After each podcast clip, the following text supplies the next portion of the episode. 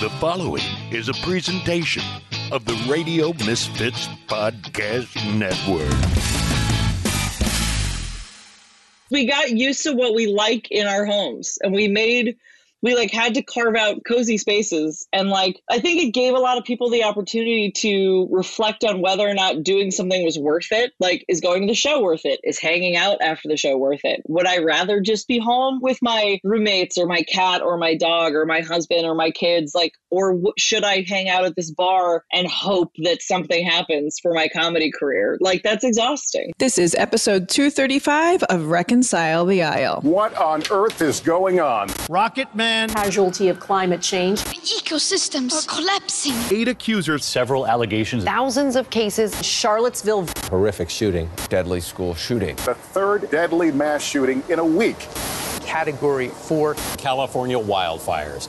Government shutdown. I've never seen this country divided like this. The worst pandemic. Healthcare system collapsing. This is astounding to me. Reconcile the aisle. Welcome to Reconcile the Aisle on the Radio Misfits Podcast Network. On this show, my characters and I are figuring out how we can have meaningful dialogue about difficult topics. My name is Lauren LaGiudice. This season, we're interviewing media creators. Today, my co host is Queens Marie, and we'll be talking to Emily Walsh about going to and surviving Catholic school, comedy in the after times, including festivals and The Hang, her podcast, Alone at Lunch. Then, my character, Queens Marie, asks about a nun makeover. So, before we get to our interview, here's a little bit about Emily. Emily, as you, you'll hear on the podcast, I know her from the comedy scene in New York. I first met her. Well, I, I kind of was admiring her from afar. I seen her in open mics and stuff. And she was always just like put together, and it was such a breath of fresh air amongst all of the dysfunction and negativity around us. Um, and if you ever want to know more about that, just ask any female comedian, and they'll tell you about the suffering in open mic rooms. So she's super cool. She's from she's from Boston. She paints scenery for a living for film and television. And she has some really great credits in comedy. She was on Kevin Hart's Lyft Comics on Peacock. She also headlined Stand Up New York and sold that out. She got first place at the Comedy Mob Festival. She's been all over the place. She's done a lot of fun stuff. And you're going to really like to talk about her because she is smart and she is real. And we love that here on Reconcile the Aisle. So let's go to our interview with Emily Walsh.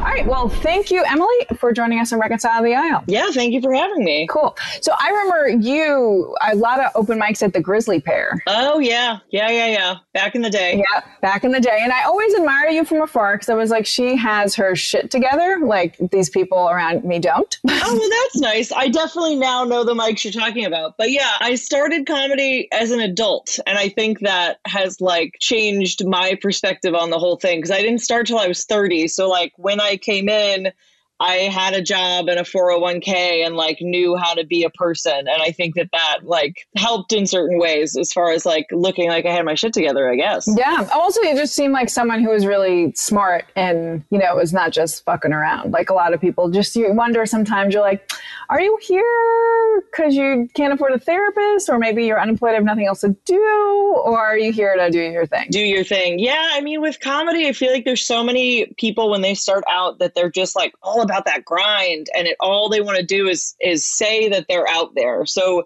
to them, the value is doing three open mics a night, even if you don't have something to say. But I, you know, because I started where I was and because I had a different career at the time, I was like, I might make it to three open mics this week. I want to use them to like use, you know, get something out of it. And so I tried to like come in with like written jokes, which is definitely not what everybody's doing. Right, because you wonder sometimes you're sitting like I used to go to way too many open mics, and then I realized like I'm not, I'm burning myself out and getting bad habits. Yeah, for sure. and it's not. I'm actually getting worse when I'm coming here. Rethink the strategy. Yeah, I think sure. the burnout and the exhaustion can really hurt you in a way that I don't think people really factor in. Absolutely, absolutely, because I think it is more of a marathon than a sprint. Yeah, yeah, it's not nothing's gonna like unless you're one of the small amount of chosen few, like it's not gonna happen overnight. So you need to like stay alive and like occasionally eat a vegetable and get some sleep and like Yeah. have some other life experiences and not just go to Yeah, like have a, yeah, exactly. yeah, have a friend that's not a comedian, and like exactly, exactly. Get some perspective perspective on the world and what you're doing. Totally. So backtracking, you went to Catholic school. I did. I went to uh, Infant Jesus Elementary. Yeah. You didn't go to high school or Catholic school. No, I went to Catholic elementary and then junior high, and then I moved. So I missed the like quintessential stereotypical part of it when people are like, you know, I went to like a all girls Catholic school or whatever. I didn't do the high school part, but I got the solid foundation in praying 10 times a day kind of thing. God, and you went to go to all girls school? No, no, it was everybody, but it was like my elementary school was a 20 person class, and almost every year it was 10 boys and 10 girls. Like occasionally there was like an extra. I don't know if that was intentional or if that was just the way that my class was, but it was a really, really, really tiny group of people. That's why. Well, I went to Catholic school as well, so I can commiserate. Yeah. Um, at Queens. What was yours called? Did it have a crazy name? It was St. Helen's Roman Catholic Church. Okay. Because like I live some near some I live in Queens and there's a couple there's like most precious blood and like Yep. there's a couple really metal names for Catholic schools.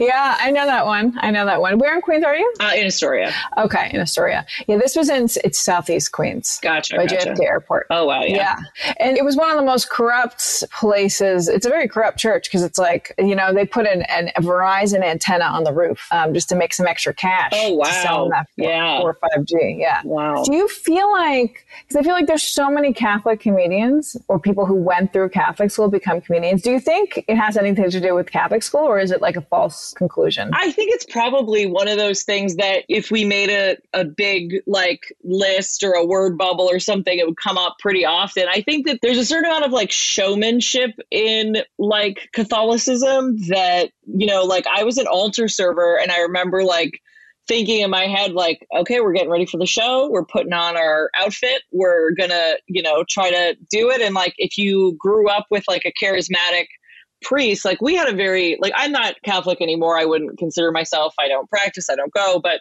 you know we had a very charismatic priest that was kind of definitely like a performer in a sense you could tell that part of the reason he got into it was to like do the homily on sundays and stuff but um so many of those, so many of those. yeah, and I also think Catholic school is like strict enough that it breeds like class clowns in a big way because you're just like I have to fight back against some of this. Like this is so ridiculous and I need a little bit of attention in some other way, I guess. I'm not really sure. Well, it's so clear what the rules are, and it's so clear what the power is. So then it makes it easy to like fight back. Yeah, it's a very easy scenario to like piss somebody off or to like become, you know, I feel like even when I was really little, I'd get notes home, but just for like talking, nothing. I was never a bad kid. I was never like, I wouldn't even say class clown after elementary school, but I, I wanted attention enough that that was like being bad in Catholic school uh, as a kid. Yeah.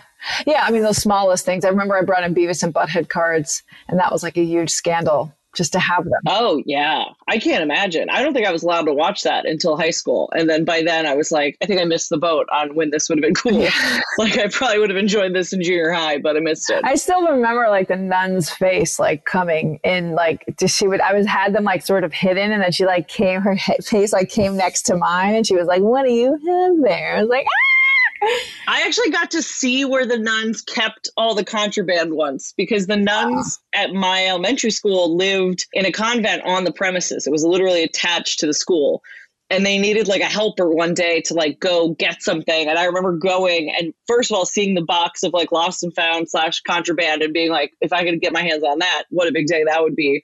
But also just like being young enough that I didn't I think I was like 6 or 7 so so young that I wasn't thinking about like what a nun's life actually is and like the fact that they're taking like a vow of celibacy et cetera et cetera and like going in their boarding their apartment or convent or whatever you want to call it and seeing a pool table and being like well that's kind of cool. Like these nuns just like teach school and then play pool? Good for them. Like not a bad life Yeah, there's, there's. I remember going at one time because I, I remember my mom was late to pick me up as usual, and uh, after basketball practice, and they were all in the convent, and they were all like, there were so many reclining chairs. I guess to avoid fights, they had to like all get reclining chairs. their own Barcalounger. Yeah, Yeah. it was no like that's my seat. It was like it's like a firehouse. It's like that's my chair, and you can't take it. I always found it very interesting how they would justify the patriarchal difference between their life and the priest's life. They they don't own anything, but the priest gets to own property, so Yeah, they think about property. Yeah. Yeah, nuns. T- my cousin actually considered becoming a nun relatively recently, and went semi far through the process, and had given up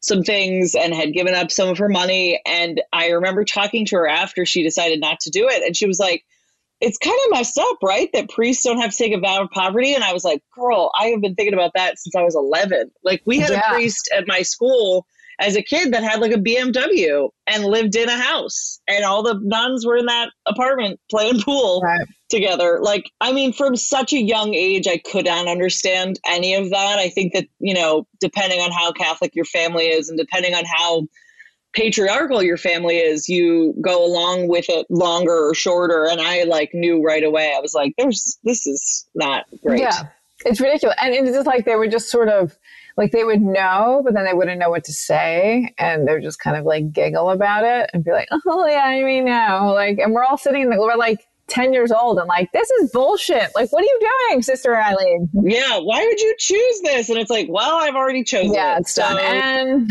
yeah, retroactively justifying their choice. They're like, I wanted this. I promise. Right.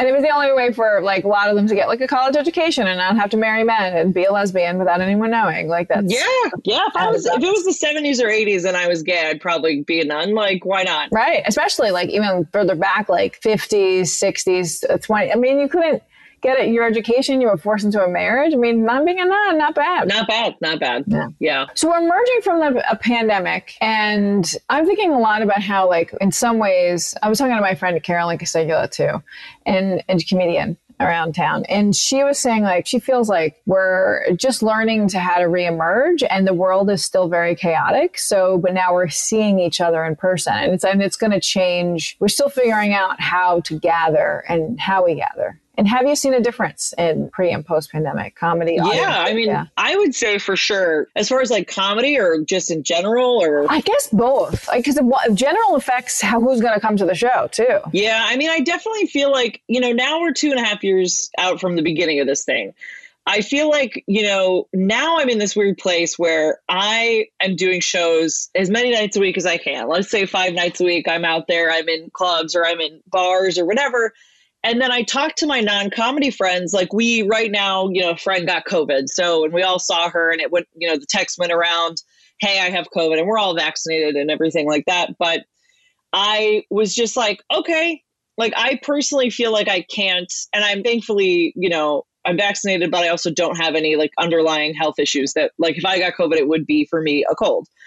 So it's this weird thing where I'm like, yeah, of course I don't want it, but I'm actively out in the world. Like I have to just deal with it. I was talking to a friend that is a comic as well, and he was saying that it was like really hard for him to spend time with his friends from home who live in New Jersey because they are really, really COVID conscious still.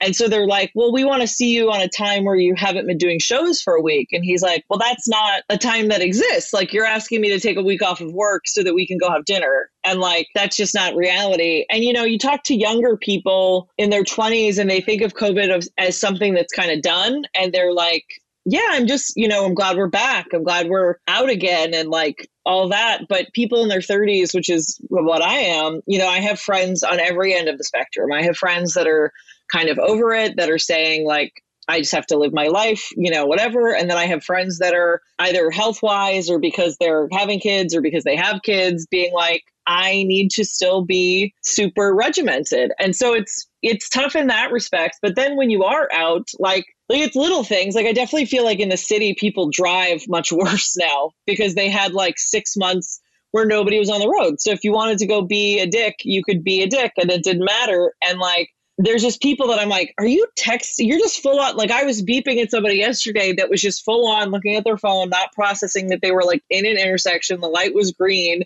And I'm just like, you're not aware that you're back in the world. Like we all had a little too much time alone. And now you don't know how to interact with other people. Yeah.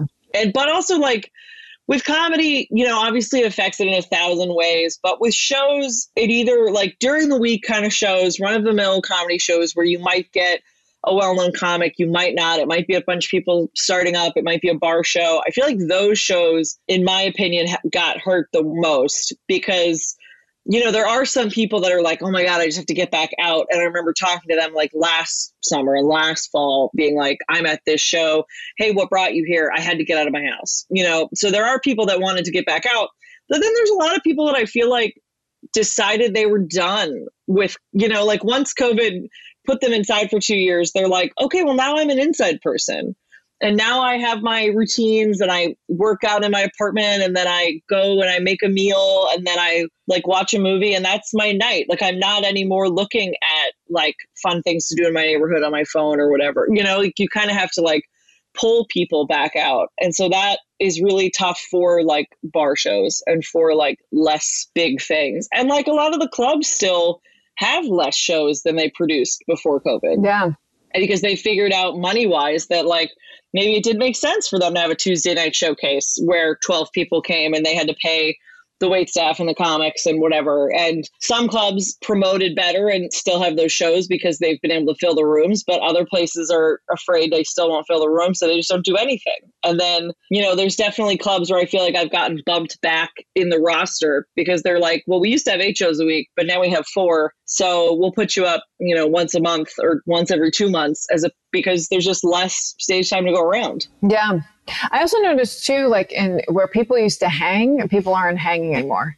Like other comics or whatever it is, like people are just going home. Yeah. A lot more often. A lot more often because we got used to what we like in our homes and we made we like had to carve out cozy spaces and like i think it gave a lot of people the opportunity to reflect on whether or not doing something was worth it like is going to the show worth it is hanging out after the show worth it would i rather just be home with my roommates or my cat or my dog or my husband or my kids like or w- should i hang out at this bar and hope that something happens for my comedy career like that's exhausting It is. And I listened to your interview with Liz Glazer. Oh, yeah. And you guys were talking about doing the hang after comedy shows.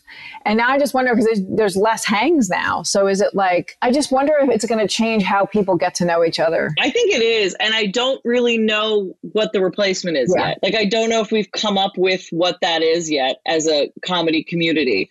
And there are younger people hanging. Like, I think there's another effect of COVID for me personally is there's this new crop of comics that moved here during the pandemic that were their big fish in their scene. They're here now. They're living in New York. They're proud of themselves. They're out there. And because they haven't met you in the past six months to a year, they don't know that you exist as a New York comic. Like, I feel like I'm having to like break back into my own scene almost in some places and be like, no, I've been here the whole time. I just didn't do the illegal shows. I didn't do the backyard. Like I did for me, my COVID actual comedy experience during the six to eight months that we weren't vaccinated, or I guess year that we weren't vaccinated, is I did do park shows and I did some roof shows, but I didn't do anything that was illegal. I didn't do anything that felt shady. I didn't do anything that felt too indoors Yeah. because my husband's not a comedian and I'm not going to get him COVID because I had to tell jokes to six people. Like it just didn't. And I didn't want it myself either. But I, the reason I bring him up is I don't know what I would have done if I was like a 25 year old single comic. Yeah. Maybe I would have been out at those shows, but I just like it wasn't worth it to me. So I don't know a lot of the younger scene. And by younger, I just mean newer. Some of these people aren't necessarily younger, but the people who moved here in the past year because they got COVID rent deals or because they were like, you know, now or never. Like, I feel like that was the mentality of a lot of them. You know, some of them are just integrating fine. And, you know, I meet them and I'm like, fantastic. But I do feel a little out of the loop on some of the, like, the newer crowd. I feel like they think they invented New York comedy bar shows and I have to like ask for permission to be back out there and it's very weird. It is. But I remember I saw someone I used to see at a mic a lot and stuff and different shows, and, and he came into this thing and he goes to me, he's like, "Who is anyone here?" And it's like, I know, I know, it's a whole new. It's new brand world. new. I've been doing some mics with Comedy Mob, which is like a group Yeah. in New York and you know, a couple years ago I won their festival, so they normally let me kind of drop in on the mic because it's a very popular mic. It sells out, you know, in a, minute or two or whatever. But I don't know a single other comic there. I know like two people that help run it that have been there since the beginning. And then when I actually go into the mic, I'm like, I don't know any of you at all. And I guess I need to now because now you're the new group of people that's booking stuff and doing things. And, you know, part of it for me personally is I came into comedy later and I already lived here. So I already had friends. Yeah. So I don't, to me, I feel like I don't slot in well to any class of comics, like to be like, oh, they all came up at the same time, they came up at the same time. Mm-hmm. Because the people I started with were 10 years younger than me or five years younger than me. So they were like, of course we're going to stay out till 3 a.m. because we did the show and we all worked service industry jobs or whatever, and we're going to go drink our face off. And I'm like, well, I got to go home because I have a husband and a dog and a job. And so, like, I identify with that group when I see them out and about and we like, you know, fist bump or we're like, hey, good to see you. But we were never like close friends because I had my own friends already and I had my own like life set up here. And then there's people that are my age doing comedy, but those people are further along because they've been doing it five to eight more years than me. So it's like, of course, they're at the cellar or they're touring or whatever they're doing. And you're just like, I don't know really where I fit in. So I guess the pandemic almost made me feel more isolated because a lot of people I started with too, you know, or people that were like in a vague place, you know, COVID gave them a reason to quit or a reason to move. Like I have comedy friends that decided to leave New York City because it was expensive and difficult and strenuous. I had comedy friends that like said, "You know what? I'm I'm done. Like I've given it my all for 5, 8, 10, 12 years and I'm done." And it's I get that but I feel like for women, especially the women, all the women comics I know, not all of them, but most of them, I feel like came back from COVID later and later because they wanted to be safer, A, and because to me, most of the women in my life that experienced COVID experienced it in a much bigger emotional way outwardly than the men did. And I don't want to like generalize too much, but I feel like a lot of female comics I knew were like, I'm trying to process what we just went through and I'm trying to process the nation I live in and I'm trying to like deal with the world around me and guy comics are like I'm just trying to get a clip for Instagram. You know, like I just feel like it's two different things. So like because women came back slower, I feel like when I look at a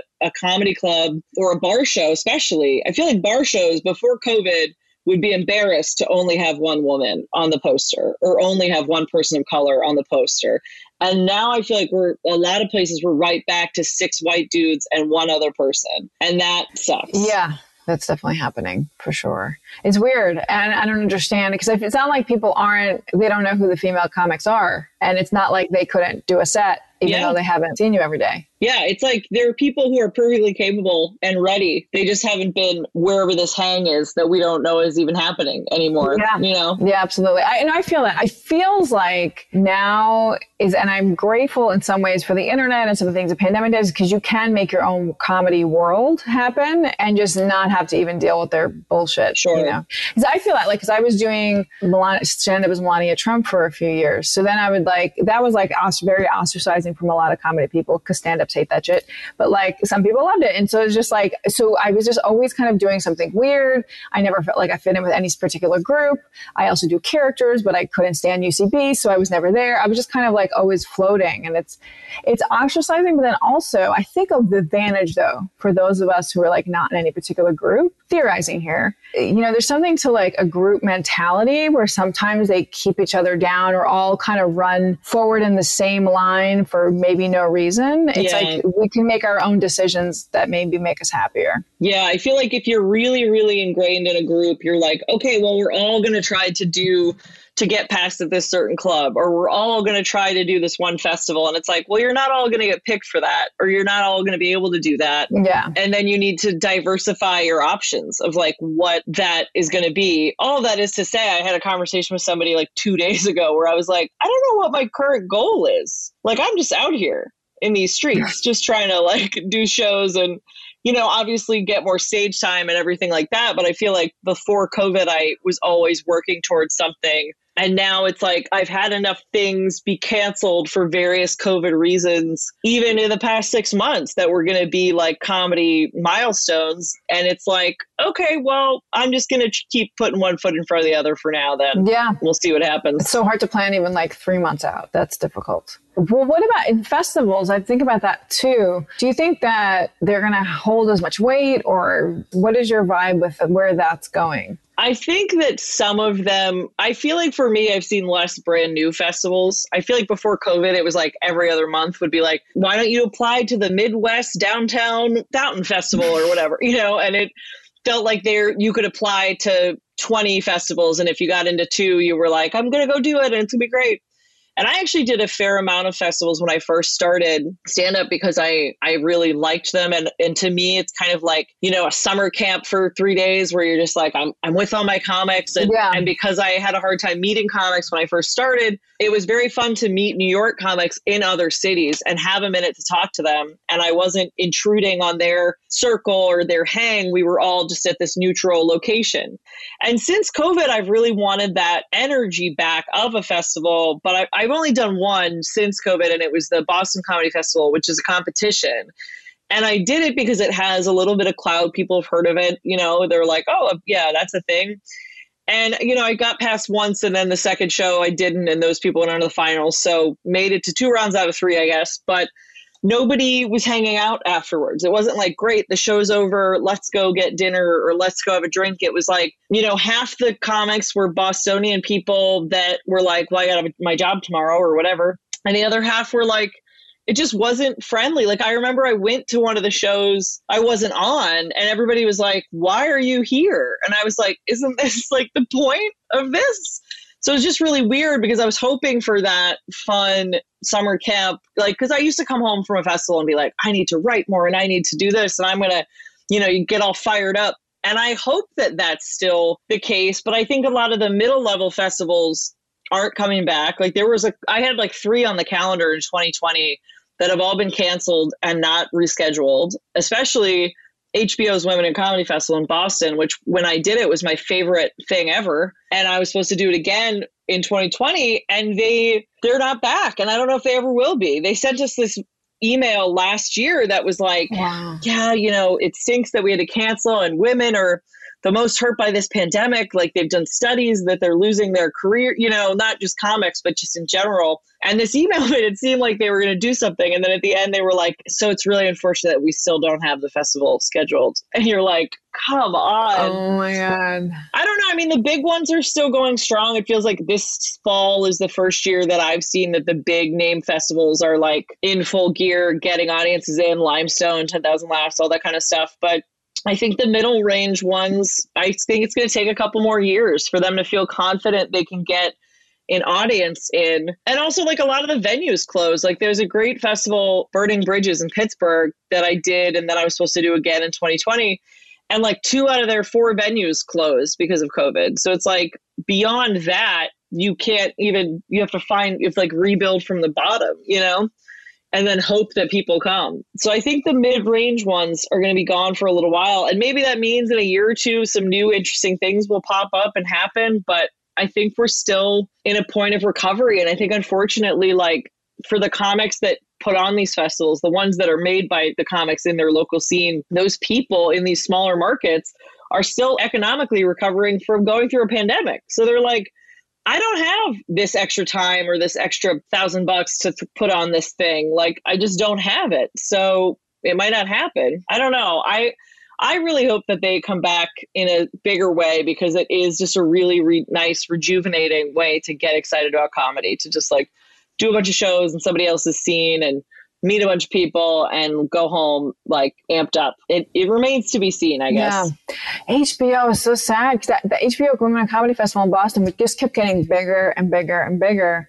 And that makes me so sad Yeah. that it's Yeah, it was going to be. I was really excited because the first year I did it, I was still pretty new and I was at all their smallest venues. But 2020, I was getting like moved up. Like I had my other venues set up already, and I was like, "This is going to be awesome." And then, Yeah. you know, and I get it. I can't Yeah. figure it out for them, but it's just such a bummer. Yeah, that is such a bummer. I love that. Yeah. That was one of my goals. One of my goals was to apply and Well, if it ever comes back, Yes, if it comes but back. keep it on the goal list. Yes. If it comes back, it's definitely worth it. Yeah, cool. Good to know. Well, I knew that, but it's good to like hear it again. Be like, no, I, I should apply. I should apply. Now, you have your podcast, Alone at Lunch. Yes. Cool. Now, people think common folk often think projects come out of thin air and just like you just snapped your fingers and it happened. And we know that's not the case. So, um, can you talk a little bit about like the process of creating Alone at Lunch and developing it? Sure, yeah. So the podcast is me, and another comedian, Carly Montag, and we interview people, different people every week. And uh, most of them are comedians, but we've branched out a little bit to podcasters, entertainers, that kind of thing. And we just talk to people about a time that they feel like the odd one out. And so that doesn't necessarily have to be negative. It can be like, I was the only girl at hockey camp or whatever. We have found in two years that it's a lot of junior high and high school nostalgia that we get into with people. They have a lot of feelings. We've called out bullies. We've like yelled about summer parties that people have been to. But um, we started actually in January of 2020, not to be mm-hmm. so topical, but um, I had, or February, I broke my elbow at my day job. Like I shattered it into a million pieces and I wasn't going to be able to work for five to, it turned out being eight months when it was all said and done. I had to have a couple surgeries. I was going to physical therapy five days a week. It was really crazy. But all of a sudden, I had all this time on my hands, and it was kind of hard to run around to shows. I was still doing them, but I was in like a full arm cast and a sling, so it was a little bit intense to to do that. And I had thought a long time about coming up with a podcast and like what it would be. And for a while, I wanted it to be. I was going to call it Black Sheep, and it was going to be like what's your reason it was kind of like how comedians all think they're really tortured weird people and some of them are but like we all have our thing. It's like, oh, did you lose a parent or do you, you know, have like addiction issues? Like what brought you to this tortured place that you need to do comedy? So that was the original concept when I was like thinking about it on my own. But then, you know, I thought about it a little bit more and I was like, what if it was a little more upbeat? What if it could be a positive thing? What if people could interpret it as more oh, that was a weird time in my life where I happened to be like the only, you know, American in China or whatever. And so we recorded the first eight episodes before the lockdown. So if you listen to, and we recorded five, six, and seven in the same day, and I they were March like 10th of 2020. And I remember that because you can, if you listen to those episodes, like one of them, we have Jay Jordan on. He writes on Jon Stewart. He's, you know, been on Fallon. He's been on all the shows. But he, um, we're talking to him being like, yeah, I guess I'll go buy groceries, but I don't know. It feels like won't be anything. You know, like it's like a real moment in time of what was happening. But COVID happened and it was something that like we could keep doing. And it was important to me that when we started to be consistent, because I've always been a huge podcast listener. And for me, having a day job that was labor, I paint scenery for television. So it's like a fancy day job, but it is a day job and it is labor and you'd be by yourself for like six to eight hours a day working and and podcast became really important to me and i was like if we're going to do this i want to have it come out when it's supposed to come out because if we get fans i want them to be able to have like i would get disappointed if a show i liked was like no episode this week sorry we got busy you know like i knew what shows came out on tuesdays i knew what shows came out on wednesdays so we just made a commitment to be like we're going to do this on time we're going to get it done and because people were home for so long, we got to talk to a lot of people and we got to talk to West Coast people that we wouldn't necessarily have thought of in interviewing because we were recording in person until COVID, and then obviously we moved to Zoom. So, you know, we got to have people like Cameron Esposito on the show because we just like reached out and she was bored in her house and was willing to talk to us for an hour. So, it's been a journey and you know now we joined the morbid network and now we're part of wondery so that is is a very exciting journey of the past six months or so. And you know now we're two and a half years in and we're just going strong. That's awesome. So back when you were conceptualizing it did you have like a pitch deck? Were you trying to pitch it to people or did you just make it we just made it. We googled how do you make a podcast and we just put it on the internet you know and it it was definitely a journey. I've never been a technology minded person but i've figured out a lot of things you know and i edit the show still myself and all this stuff. And you just kind of figure it out you know and it's definitely we haven't done it all right all the time but we've always had an episode. We the only week that we missed episode was the week i got married. And i just that was completely my fault but i did, didn't get it together. Well, that's, yeah, yeah, we surpassed. We started from the bottom. Now we're here. You know, we just kind of made it, and people seem to connect with it. That's really cool. And so, do you feel like you're drawing the people? Like, is it the people who were eating alone at lunch, the people who are a little bit different and weird? Are you be able to draw them in? We get a really interesting smattering of listeners because we get people that are comedy fans. We get people that are that are like I'm eating alone and so I'm going to listen while I'm alone or get people that that felt isolated at a certain age. But we also get people that like just enjoy enjoy nostalgia. Like I'll get texts from friends or emails from listeners that are like that restaurant you mentioned from the 80s I've been there and it's called this and we used to go when I was a kid you know? Like nostalgia is a really powerful thing for people and I think that that is part of it. And we get a lot of like millennial listeners because a lot of our guests are millennials that just want to like revisit like a time in their life before smartphones, I guess, and like listen to nostalgic good times from their youth. Yeah, super cool, super cool. And then engaging listeners is something podcasters talk a lot about, just about how hard it is. Do you how do you find it difficult, or do you feel like the nostalgia is really pulling them in? Um, I mean, yeah, we definitely find it difficult, and you can kind of look. Every platform has different analytics for you as far as how well your podcast is doing, and and I paid a lot of attention to it towards the beginning, as far as like drop off. Like, were are people stopping listening to this episode? When are they stopping listening to it? What is the thing that's boring to them that just isn't interesting enough? And we used to be, we're still, we talk about stand up a lot because the hosts are stand ups, a lot of the guests are stand ups, but we've tried to mix it up because we definitely have listeners that aren't comedy fans. They just like, you know, they found us somehow and they're like, I enjoy the topic and I don't really care how you go to an open mic or whatever, you know? And so we try to get more into people's lives and less into comedy. Because like i used to joke and be like yeah you know we're like smartless except nobody's famous. You know like it's just talking to people at the beginning of their careers so it, we're not going to get people because they know the name of our guest necessarily. We've definitely had people where that has been why people listen to the episode don't get me wrong but a lot of the the comics we interview or podcasters or entertainers are you know somewhat unknown and they're not going to pull in an audience on their own. So the conversation has to be engaging enough for that you know? Yeah yeah yeah yeah. That's, that's interesting. It's, it's always a balance of like because then it's like do you look at i have this conversation a lot within creating content. Like do you look at what the audience wants and give it to them or you just create what you want because you think it's fun? And it's always this balance of like you have to do something that comes from the heart and yet also you got to keep your audience there. Yeah and i think a lot of it now is like knowing who your audience is and knowing that it might take a while for them to find you, but that when they do find you, you want to give them a consistent pile of content. Like, been like, I've been waiting for you. I've been doing it the whole time. Yeah. And if you liked that thing that finally went viral or finally got seen, then you will like the rest of it because I'm a consistent talent who makes consistent content, rather. Yeah, super cool. And then Wondery. So when did they find you guys, or did, were you actively seeking, or were you just like going along, you know? We were actually part of Morbid, and when Morbid joined Wondery, we all joined as a package deal. Very cool. Very cool. Cool. And so, more you found Morbid? The hosts of the head podcast, Morbid, the show that is the basis of the network, I actually go way, way back with the hosts. And so, about a year into us doing the show, they reached out to us and they were like, Hey, we know you're a little off of what our normal thing is, but if you'd like to consider joining the network, we'd love to have you. And we were like, You know what? Like, we're not part of anything yet. So why not?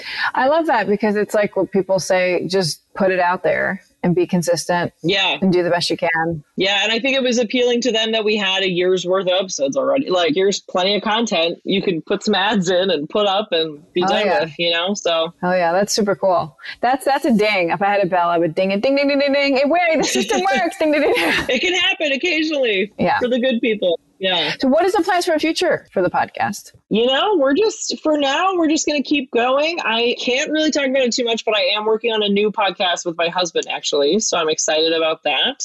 But yeah, we're pr- trying to launch in the spring, but that is a little bit more research based, a little less chit chatty. Because the beauty of Alone at Lunch is we're going to keep trying to, you know, get bigger listeners and get bigger names. And, you know, someday maybe we'll do some live shows, but it's not something that like needs a lot of legwork thankfully you know like we we obviously we talk to people with intention and carly and i constantly try to be you know better interviewers and read and watch things about how to get the best from your guest but you know we're just kind of learning as we go and you know we're happy to happy to have it Yeah, super. So the new podcast is this going to be something that you have to do? Kind of like, are you doing the pitch and the whole other, or are you just doing yeah. it? Yeah. Yeah. So I need to do the homework and I need to do the pitch. And I'm hoping that we'll have a little bit of a foundation to stand on because I already have a podcast that is, you know, on a network and out there and has the proof of existence or whatever, you know, proof of commitment out there. But it's going to be a little bit different. And I'm excited to do something with my husband. I never thought he would want to do a podcast. He's not a comic, he's not entertainment, but it was actually the topic was his idea, and I about a week later, I just couldn't stop thinking about it because he passively, casually said this. He was like, "This should be a thing." And I like a week later, he was at work, and I was at home, and I texted him, and I was like, "Do you want to do this podcast? Because I'm going to make it. Like, it's a really good idea, and you can do it with me, or I can steal it from you and get somebody who wants to do it. But it's happening." And he was like, "No, I think like let's uh, let's try it." So we're gonna record some episodes, see how he feels once we actually start, and see if if that is for him. But yeah, we're we're excited about the topic, and we're excited to to kind of make something together because that. You know, you see entertainment couples that you're like, is that fun or not fun? I can't tell, but yeah, you know, we we worked well together, so I'm excited to kind of do something with him. Yeah, super cool. I, you know, I am similar place with different projects where I do a lot of stuff just on my own, but then starting to be like, all right, let me try to pitch it and try to bring it forward. It's like such a different, on the one hand, it's like good because you want to try to preserve the idea and present the idea and give it the best chance to be seen. On the other, I always have this impulse of like, fuck you, I'll just make this with my iPhone, you know? Yeah, yeah, I don't need you. I can just make it. It's 2022. Right, right. So it's been an interesting process in holding myself back and just saying like, okay, give us five seconds. Uh, we have a timeline. We're trying to give us a, like, all right, if they don't, no one picks it up in this amount of time, we might make it ourselves. But then, ah, then it's always like, well, what if we would have waited? You know, it's such yeah, a, but that's true with everything. You know, you got to either do it Yeah. or like you need to do it for yourself. Like no one's. I was talking to a comic this week about how like it took so long for to realize no one's calling me. Like I need to call them. You know, like as, even as far as like booking shows, it's like you for a really long time you just need to be your own booker. Like you can't just sit back and be like. But they saw me at that bar show and they told me that the set was good. So surely they're to call me tomorrow. It's like, even if you did well somewhere, that person doesn't have you on top of mind and you need to reach back out. And, you know, eight times out of 10, they're like, oh my God, you're right. Let me book you next week, you know? So it's worth doing advocating for yourself, but it's also like a ton of work. And it's obviously like, you know, you have to feel good in that moment to be able to advocate for yourself and you feel good about what you're making. Yeah, But totally. Yeah. I mean, I never, I, I met randomly, I happened to be near Stonewall and someone told me Rue McClanahan was going to be there. It was like a late afternoon or something. And Rue McClanahan was like, I asked her, like, did you ever get, um, she was taking questions from the audience promoting her new book. She was like, you know, I was like, do you ever get down about how hard everything is? And she goes, oh, I always knew it would be uphill all the way. but that's almost like good to just be like, I knew it was going to be like this. I knew it was going to be hard. Yeah. And I just knew that and kept moving. yeah. If it was easy, everyone would do it. A hundred percent. And that's why people go to open mics because they think it's easy and they think everyone can do it. Yeah. And then they curse at the other comics, like, you just don't get out of funny. It's like, mm, You're not giving this enough. okay.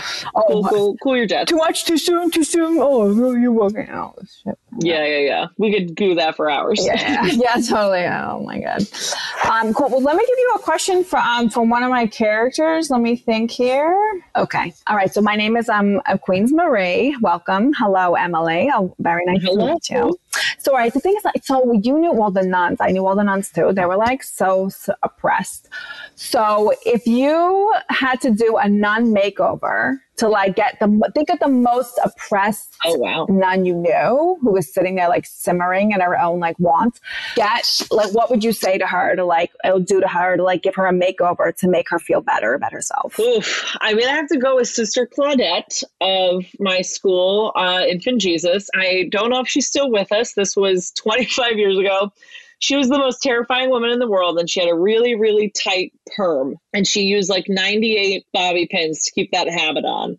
And I don't know what circumstances they're allowed to take it off, but I think you know relax and start with the hair let it let it relax a little bit get those bobby pins out of there maybe don't do the really teeny tight curlers all the way to your scalp just let your scalp breathe and maybe that will just release some other things in your body and let you relax a little bit oh that's fun would you bring her to a stand-up show and maybe you could like dress her do some jokes to her in the audience Oh my God, she would hate everything I had to say. I think she'd hate that I was a woman talking with a microphone, but I think it'd be fun to get her there if she was willing. But again, don't know. She was very old and small at that time. It might be fun to wheel her onto stage and give her the microphone. She might go nuts. Who knows? Honestly, she probably probably would have something to say. Probably would have. I would love to give every every nun a microphone.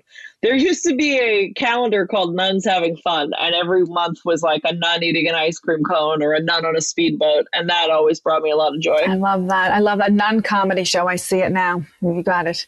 All right. Well, thank you so much, Emily. Good to chat with you. Um, and um, the number one neighborhood esthetician. So come see me, ten percent off. Oh, fantastic! Thank okay, you. Thank you. Okay. Bye. Great.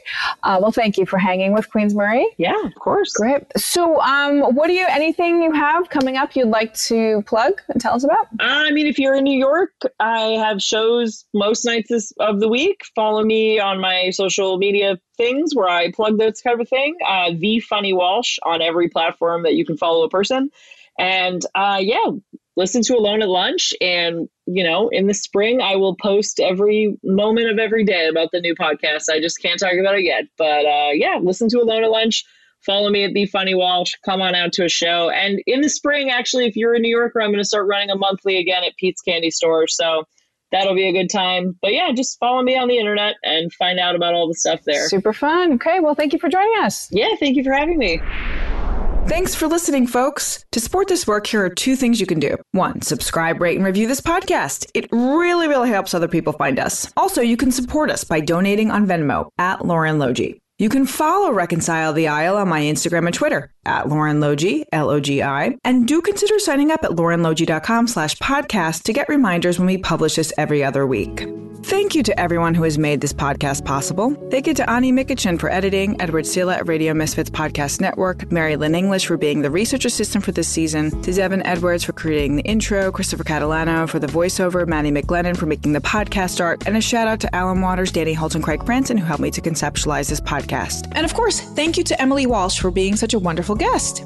See you very soon. If you made it to this far in the podcast, I, I want to thank you for listening and supporting us, and also that we are going to be putting out podcasts in a more more of a like as we go basis as I meet people in the world who I think are relevant to the themes of the podcast. I will make sure to interview them right away and put it up as soon as I can. And I have a lot of other projects coming down the line, which you'll hear about soon. Follow me at Lauren Logi, join my email list, lauren at laurenlogi.com, so that I can tell you more about that. So that's what we're doing for Reconcile the Aisle.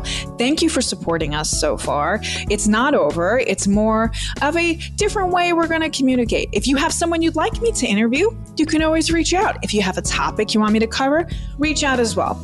Um, but we're going to continue the conversation here in our own way. I will see you soon.